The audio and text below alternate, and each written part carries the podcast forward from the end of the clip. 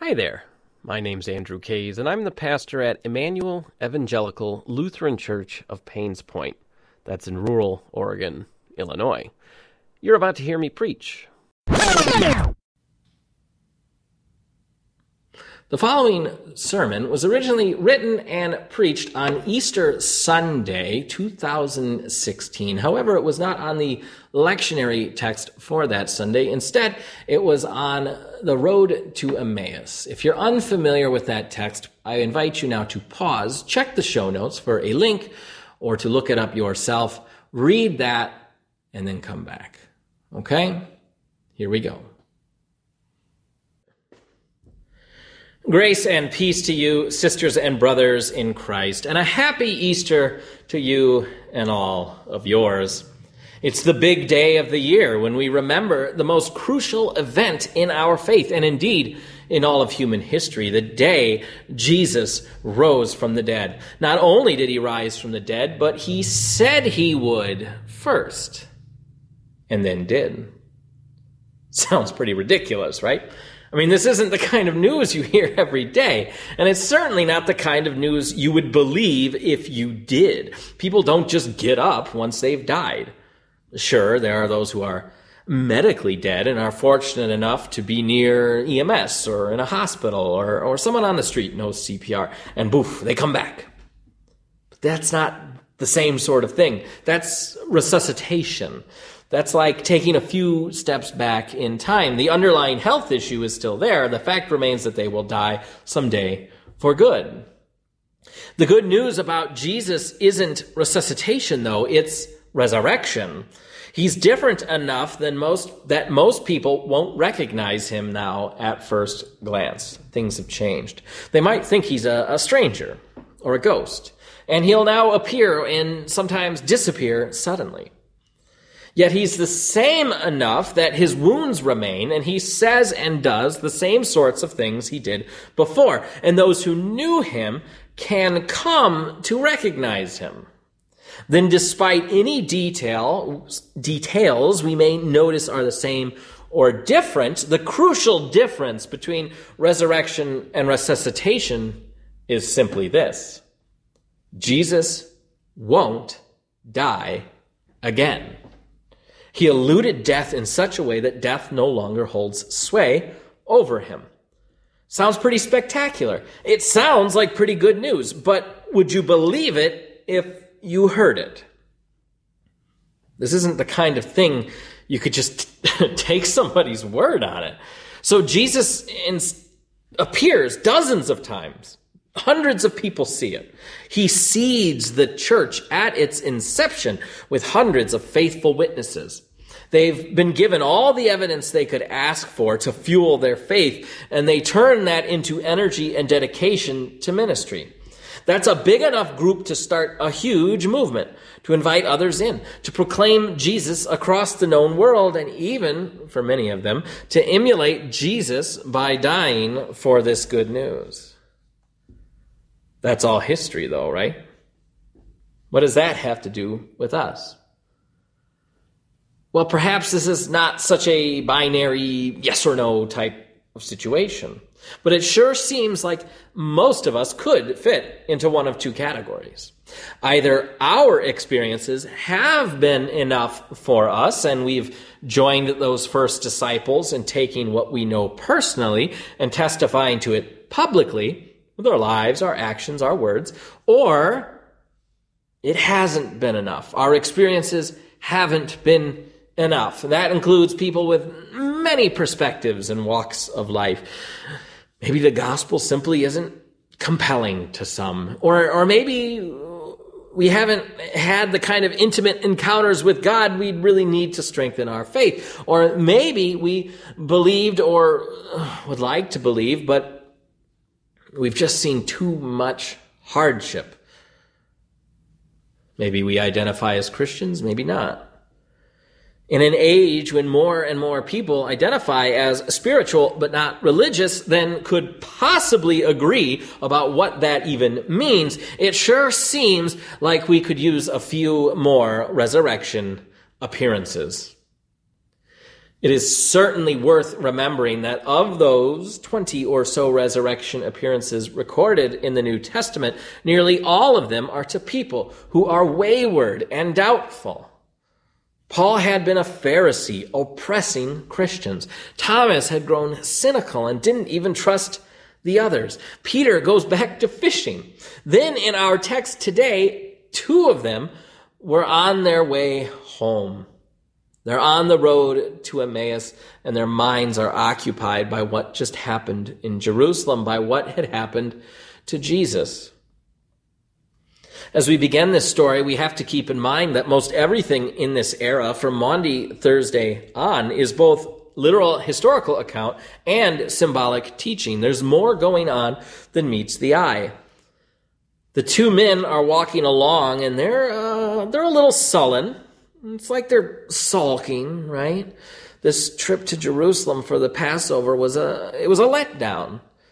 As they're talking to each other, Jesus appears, but they, they don't recognize him.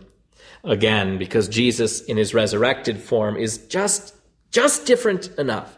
But there's symbolism in this as well. They don't recognize Jesus because they don't get the idea of Jesus. They don't understand that this was the point of his return to Jerusalem. They can't, quote unquote, see Jesus because they're looking in the wrong places. They've made up their minds about what happened, how the world works, and what has become of Jesus. And you know how people are, not just them, all of us. Once we've made up our minds, our minds are awful hard to change. And Jesus plays coy with them and asks them, you know, what are they talking about? That's a shock, right? How could he have not heard the big news? It's the kind of thing that nowadays we might, uh, that might make us ask, do you live under a rock? Have you been living under a rock? How, how could you not know what's been happening? But they tell him Jesus has been executed. It's a grave disappointment. They tell him we had hoped that he would be the one to redeem Israel. They hoped he was the Messiah. They pinned their hopes on him as the answer to what they as a people had been suffering through under the oppression of various empires, at the time the Romans. They were yearning for generations for someone to free them from what seemed like daily, continual struggle. But it didn't work out that way. Some among them had hoped. Some of them, despite all the horrors they had faced, had told them Christ is still alive, God is still with him. Uh, the, these women who had heard from angels about the resurrection told others, but they weren't believed.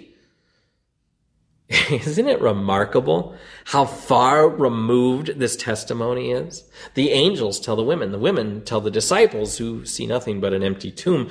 They tell the others, and now these others still are telling Jesus. The rumor's gotten all the way back around to Jesus himself. It's it's like the world's most unfortunate game of telephone. Is it any wonder why they don't get it? Why maybe they don't buy it? You can see how this connects symbolically and literally with those for whom the gospel simply doesn't quite hit the mark. It'd be nice if there was an all-loving God, if things worked out for a reason, if we didn't have to fear, and yet they didn't get to see it firsthand. They didn't, they didn't even get witnesses who saw it firsthand. They're expected to believe despite how little evidence they've been given and despite how hard life has been. All people, whether they want to admit it or not, are anxious to some degree over the same three things: our death, our mistakes, and our insignificance. The theologian Tillich uh, expanded on each of these, talked about each of these. He used a bit different language.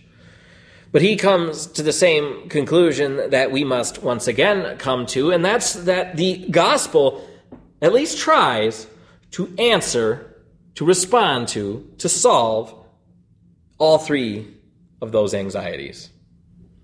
The good news is that you need not fear death, for eternal life is offered freely. You need not be haunted by your mistakes, for they are forgiven. You can let go of the feeling that you are small and insignificant, because the author of all that is, the very one who deems, who decides, who declares what is meaningful, has already declared you worthy, worth dying for. But these two on the road to Emmaus, they just don't get it. They don't recognize Jesus. They don't know that dying is precisely what a Messiah does. Not fighting.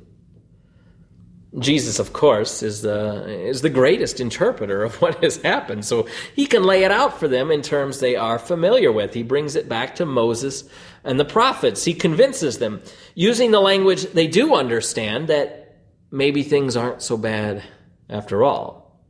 Maybe there's still something to this Jesus fellow. They are compelled by the witness, and they want to know more, so they invite Jesus to stay with them. It's there that Jesus does the familiar. He takes bread, blesses it, breaks it, gives it to them. And just like that, they get it. They recognize him. Jesus, as much as the resurrection may have changed him, is still the same person who does the same things. They see Jesus in the one who serves.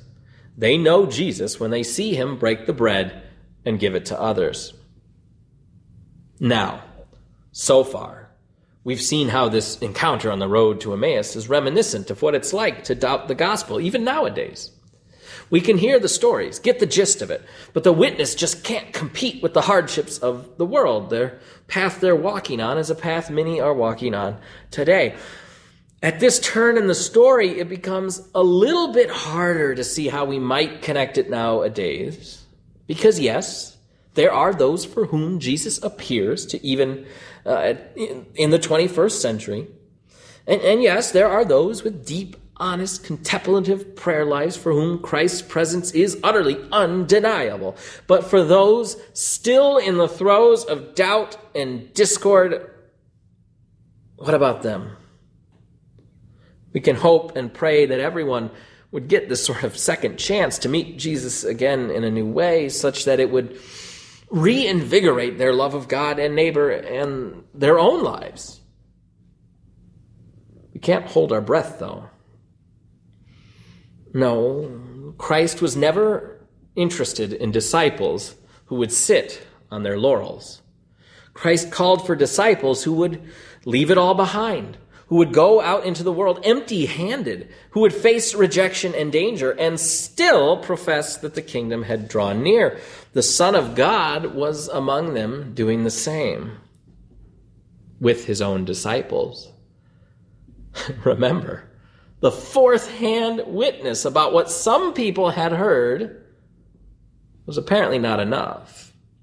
Their knowledge and training in the scriptures, these two men walking down the road, even that knowledge was not enough.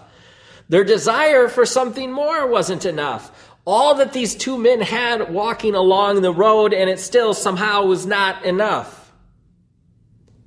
So for Christians today, it's not enough to tell people that we are Christians and tell them what we believe in Jesus. It's not enough to know that the scriptures, and it's not enough to just repeat the scriptures to others.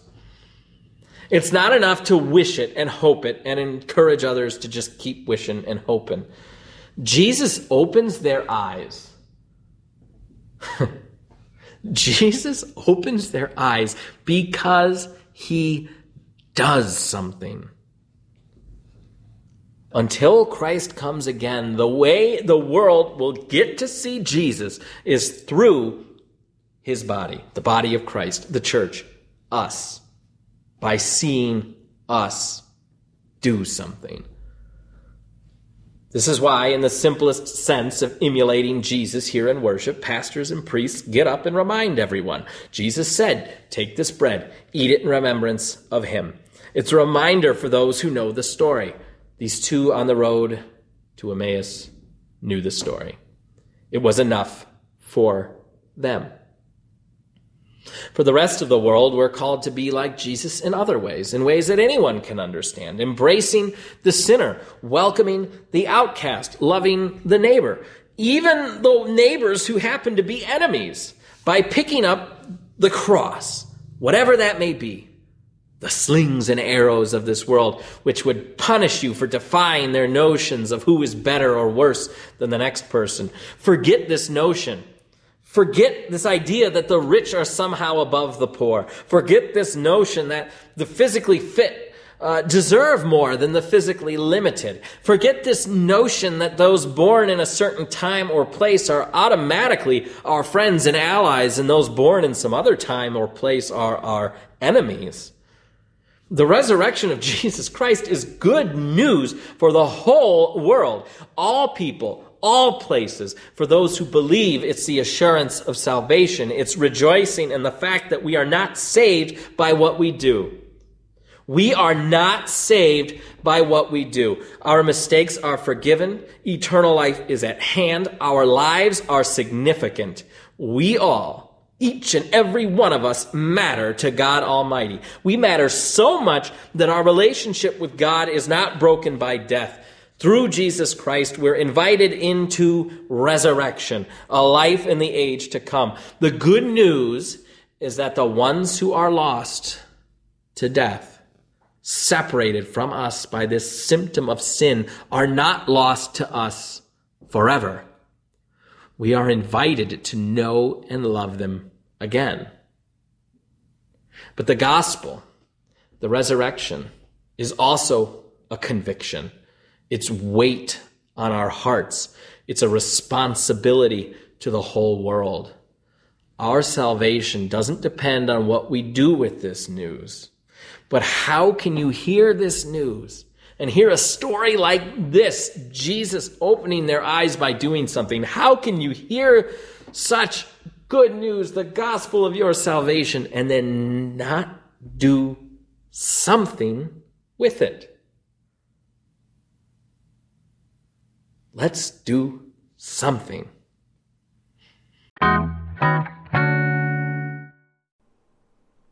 Thanks for listening. I pray God spoke to you in some way. A quick note at the end, which you can skip if you've heard it before. The audio in my sermons does not always come with proper citations. While I do some self-study and lean on my own seminary education, I also lean on my colleagues with whom we have a regular text study, and I also use Luther Seminary's Working Preacher website and their podcast, Sermon Brainwave, fairly often. Some credit is due to at least one of those other sources. Wherever you are, whenever you hear this, please be well. Take care of yourself and each other. Be responsible, and have a great rest of the week. Thanks.